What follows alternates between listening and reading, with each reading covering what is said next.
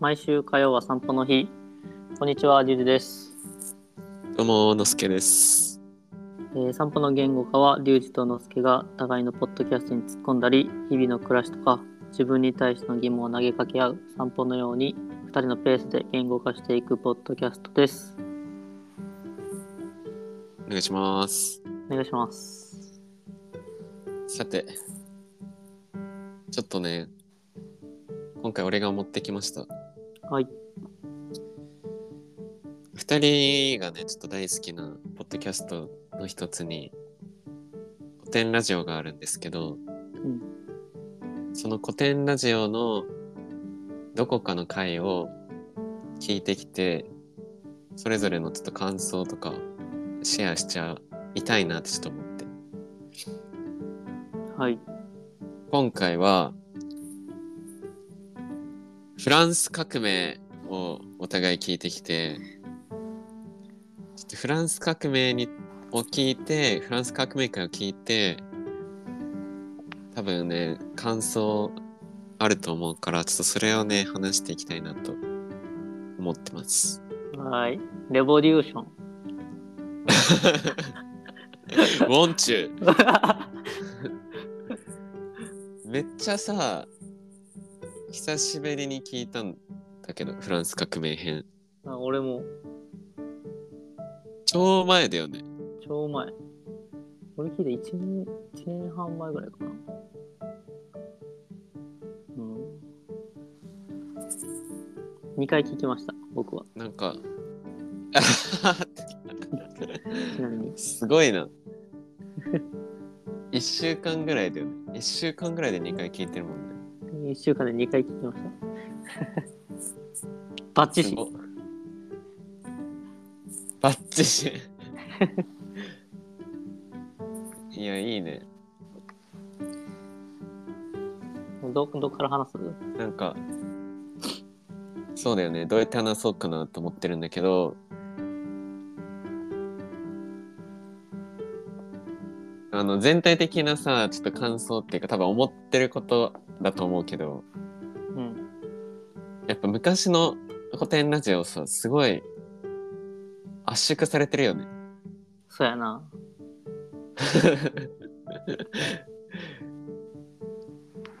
なんか逆に短いぐらいまで感じちゃったもんね、あの時はめっちゃ最長ぐらいのテンションやったけどな。うんさらっと聞けたしうん。各回20分前後ぐらいだったし全然うん。なんかそこからこう聞き続けてなんか今が普通になってるからさうん。あなんかすごいお手軽に聞聞けるというか確かにね。それをね最初に感じた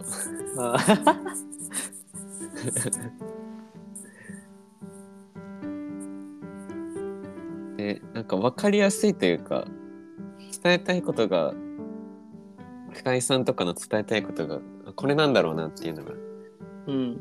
分かりやすかった気がするうん。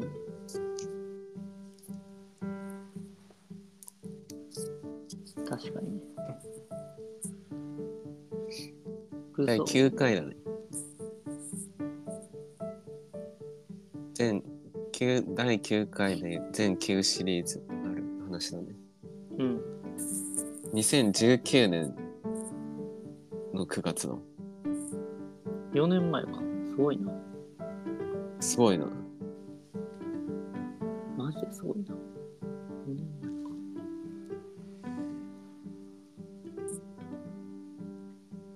か。で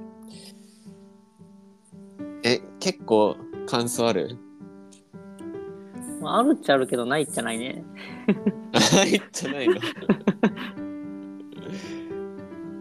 なんか、フランス革命のうん、感想というよりかは、うん何やろうな。うん。その、人類の挙動的に、挙動に対しての感想みたいな感じかな。ああなるほどちょっとそれ全体的なやつだよねそうやな。えちなみに俺が今回フランス革命がいいって言ったけどなんでフランス革命がいいかっていうのを最初思い出したのねこれ聞いた時にうん。このね一体感みたいなああ、そういうことね。そうこう民衆うん。が自分たちのイデオロギーを持ってうんこうぐわーっと推し進めてる感が多分このねフランス革命を一番最初に聞いた時にうわ熱っみたいな思ったんよ。へえで多分その記憶が俺の中には結構染みついててうん。何話すって言った時にフランス革命かなって思いついたのは多分そこだったんだなって思い出した。あそうなんや。なるほどね。そう。で、多分、なんか帯で歴史を語る編が、今回が多分初めてだった気がするので、歴史を帯で話すのが。なるほど。で、そうやって帯で話していく歴史に多分俺惹かれてるんだと思う。うん。おもろいれ出したのも世界、せ一で、第一、ん？世界、なんだっけ？第一次世界大戦 あ、そうそうそうそうそう。それかフランス革命って言ったけど、うん。多分そういうのが好きなんだろうなって思った。だいぶ歴史が動いた。両方ね。フランス革命とうん第一次世界大戦。そう。どうなん？もう一回聞き直してみて。もう一回聞き直してみて、やっぱたまらんなーって思った、この一体感。ま あ俺多分、徐々に、徐々にやん。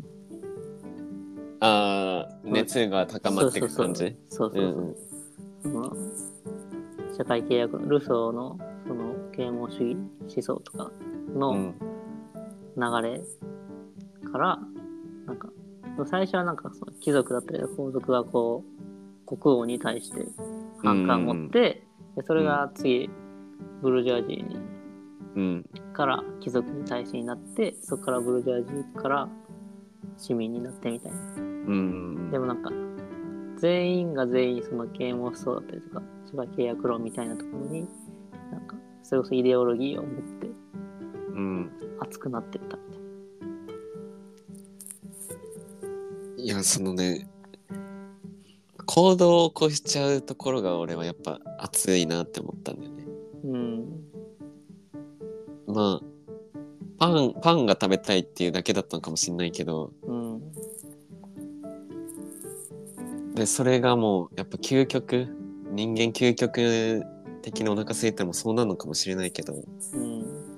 それで行動まで起こしちゃって、みんな巻き込んで、うりゃーって言っちゃうのが、うわ、やっぱ俺こういうの好きなんだなって。その結果とかを、なんかこれを達成するとか、なんか目指すとかっていうよりかは、もうなんか感じ感情の赴くままに、みんなでダーってやってる過程とかに多分すごい惹かれるんだろうなって改めて思ったね。改めて聞いて。うん。なるほど。元気玉みたいにこう熱量が 大きくなる感じ。そうそうそう。だから多分、文化祭とかも多分好きだったし、ああ。ボランティアの時とかも多分好きだった。だけど多分そういうのなんだろうなって思う。うん。答えは別になく、なかったりとか、優勝するのが目的であり目的ではないっていうか、うん。ああいうの好きだなって改めて思った。なるほどね。熱い感じ。そうそうそう。えどうですか？もう一回聞いてみて。そうやな。なんか、なんか別でさ、俺撮ってるやん、ポッドキャストを。うん。そっちでもその、表を挙げたんだけど、こう人類史をの本をうん感想を言ったんやけどこうその伝えるものが何かによってこうこっちの話し方も変わるしうんうんうん。なんかそれが、まあ、シンプルに古典ラジオすげえなって話なんやけど。でそのフランス革命はその、まあ、ルソーとかモンテスキューったっけがその深井さんとかも言ってたけどその矛盾があるみたいな人間には、ああそこね。うん、そこがなんかやっぱりまあそうやそうよなって思うしその二面性とかをこう、なんだろう理解するじゃないけど知っとく知知りながら歴史も見るのは面白いなってはいはいはいはいいや最後のまとめ。樋口さんもさしびれてたけどさ。うん。いやそうだよな。人間ってもともと矛盾してるって言ってたけど。うん。いやーあれを語れるところがすごいよなってすごい。俺も。すごい。すごい。まあその民衆とかもさ多うん。分両方の意見とかもあったと思うしさ、うん。その食べ物が欲しいから暴動を起こすかもしれないけどやっぱりこう命が。やけどその命それを超えるようなうん。なんだろうな死の危機うんゆえの行動だからもうそれはもうな兵士軍軍隊も対抗できなくなったりするのかなみたいな思ったね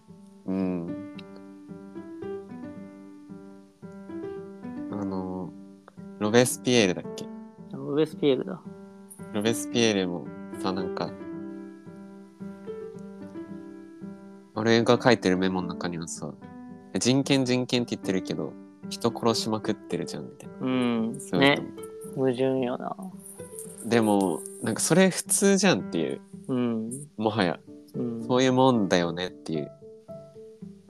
でそこから自分の中にもいろんな自分がいるっていうことをこう歴史上の人物と重ね合わせることでうん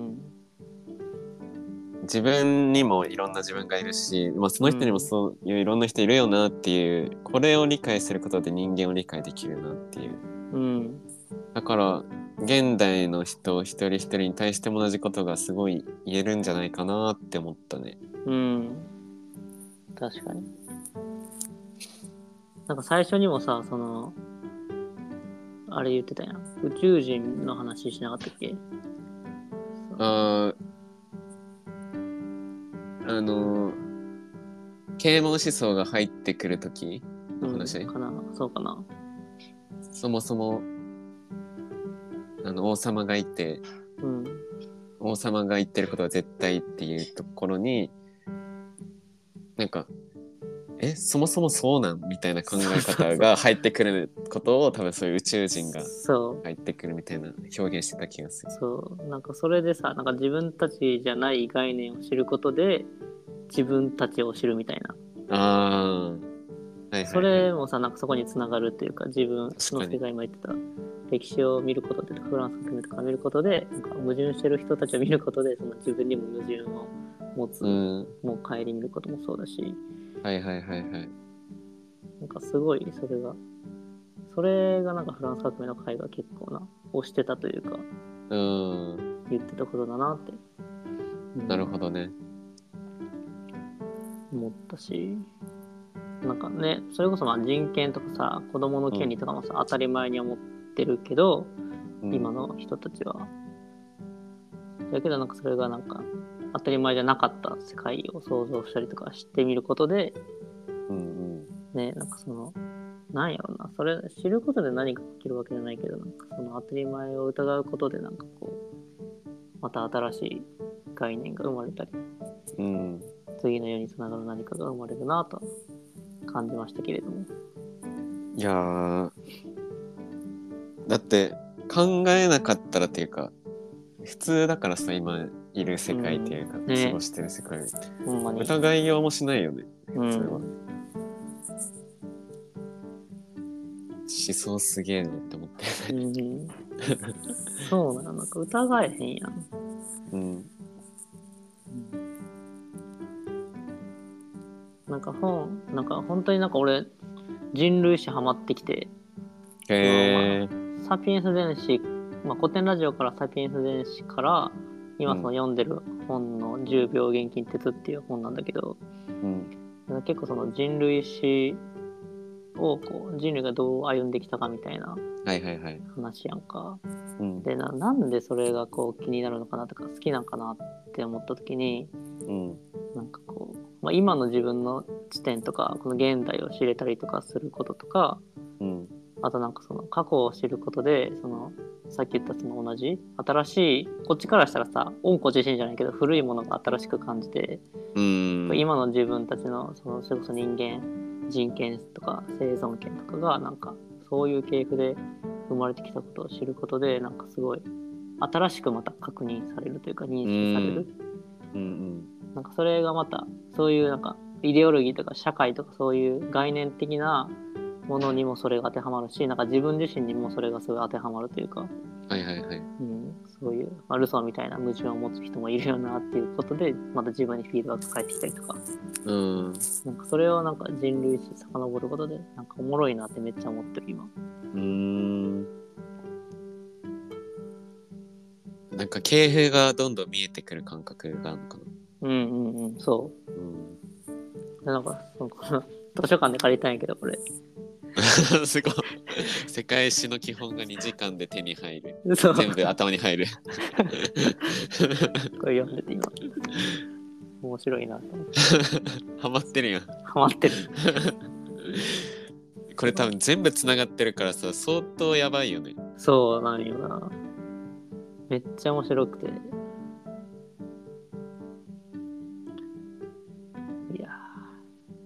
語り出すと止まんないんやけどさ。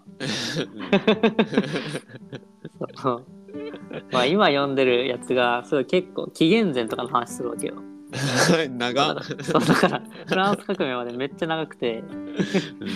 でもなんかそれがつながってたりするわけよ。なんか、まあ、やっぱそのあ農耕社会と狩猟採集社会の違いからあ、ね、うんうん。やっぱりその農耕社会はその人口が増加しやすいうんうんうん。社会とか集団で暮らしやすいからまあそれがやっぱりヨーロッパ中心だったりとかうんになるでなんでヨーロッパかって言ったらその気候が関係しててうんうんその植生がすごい豊かだったりとかなはいんか雨季と乾季があってその一年草がこう作られやすいからサイクルが早くて、でなんか遺伝もそのサイクルが早いからこそなんかいい遺伝になっているというかいい遺伝というか人間に得する遺伝になっていったりとかはいはいはい。して、まあ、そうやってヨーロッパが強くなっていったなみたいなのを考えながら。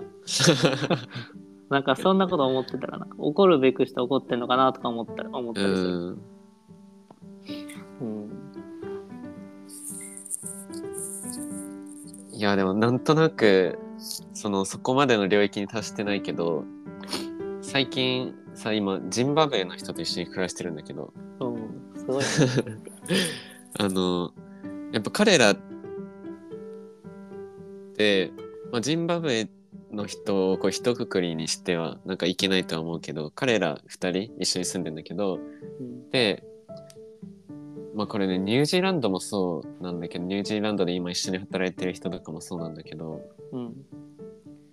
なんか明日のために何かするとか先を見据えて行動するっていうのをあんまりしてないのね。うーん。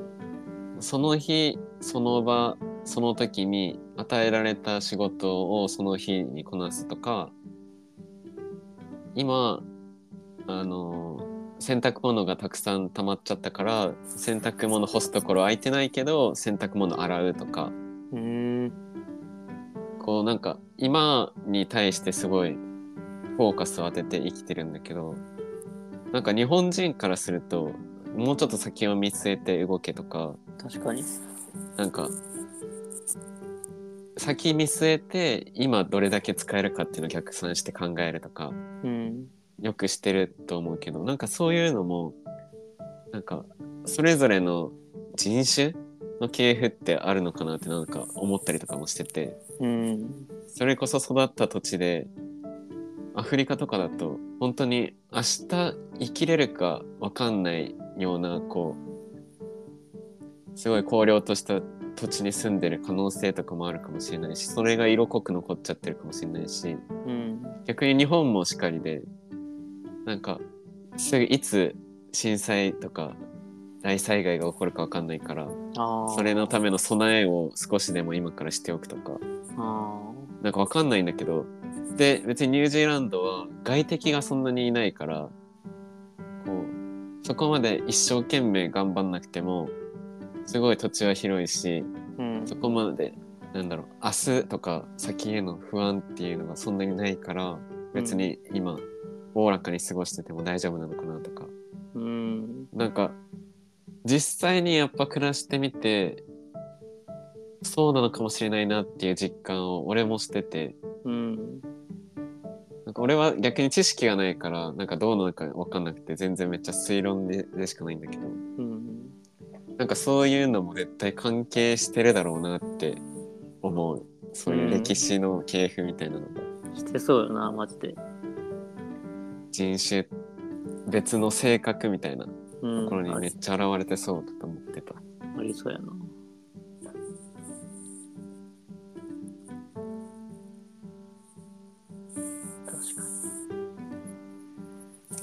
めっちゃフランス革命から離れちゃったけどさに。ちょっとね。一個さあのフランス革命でもう一個思ったことをメモしててうん。ちょそれだけちょっと前半最後に言うんだけどオッケー。言語化強えなって思ったああ。言語化か。え、そのルソーがってこと？とかじゃなくて？ルソーとかあまあ起源はルソーだけどそのロベスピエールとか。が市民がその反王政側うんの人たちになんか王政は絶対ダメだとかなんか自分たちにも変えるしかないとかそうやって言葉をこう示してあげることでなんかそれがカオスな状況を打破する一個指針になるなと思ってうん。うん。で言葉についていくしその言葉がカオスだからこそよりどころになる場合っていうのが結構あるなと思ってうん。こうエネルギーはめっちゃ湧いてくるけどこれをどこに発散したらいいのか分かんないっていう時に、言葉が一個あるだけでうわーってそっちに向かえるみたいなうんうん。なんかそれが結構フランス革命の中に見えた気がしてそれうん確かに。言語が強えと思った演説とかもそれもそうやんな。あそうそうそうそうそうね言葉にして。確かにね。まあでも、一長一短やけどな、なんかその、怖い部分もやっぱあるよね。確かに、うんうん危険性もあるから。まあでも、いいことしようっていう思いと、それに伴った言葉はやっぱいいんだろうなって、今思うけどね。ああ、なるほど。言語化か。すごいな。そこには着眼しなかったわ。いや多分ね俺が言語化こだわってる理由もなんかこれフランス革命聞いてあここかもなって思ったのがうん。みんなのこう意識統一とか思考の確認がしたいうん。っていう思いが俺はあって多分うん。みんながこう横一列にみんなで一緒に並んで進んでるっていう感じで確認するために、一個統一した言葉っていうのを提示しておけばみんながそこに意識向くだろうなっていう俺の中でのなんかこうしたいみんなをこうしたいっていう思いがあってうん。だからこ言語化こだわってるんだろうなっていう思ったなるほどね。そううん。熱い感じと言語化と。そうそうそうそう。だなーって思った。のすけがフランス革命におったらすごかったんかなじゃあこう確かに。これだ来た来た来たっていうしてんのかな。言語化してくれたーっロベスピエールマジ最高かもしれへんな。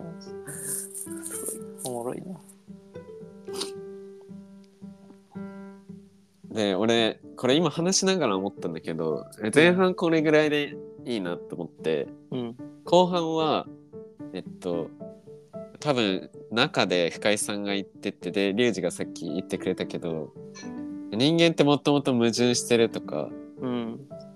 っていうのを俺らに当てはめてみたいなと思ってはいはいはい。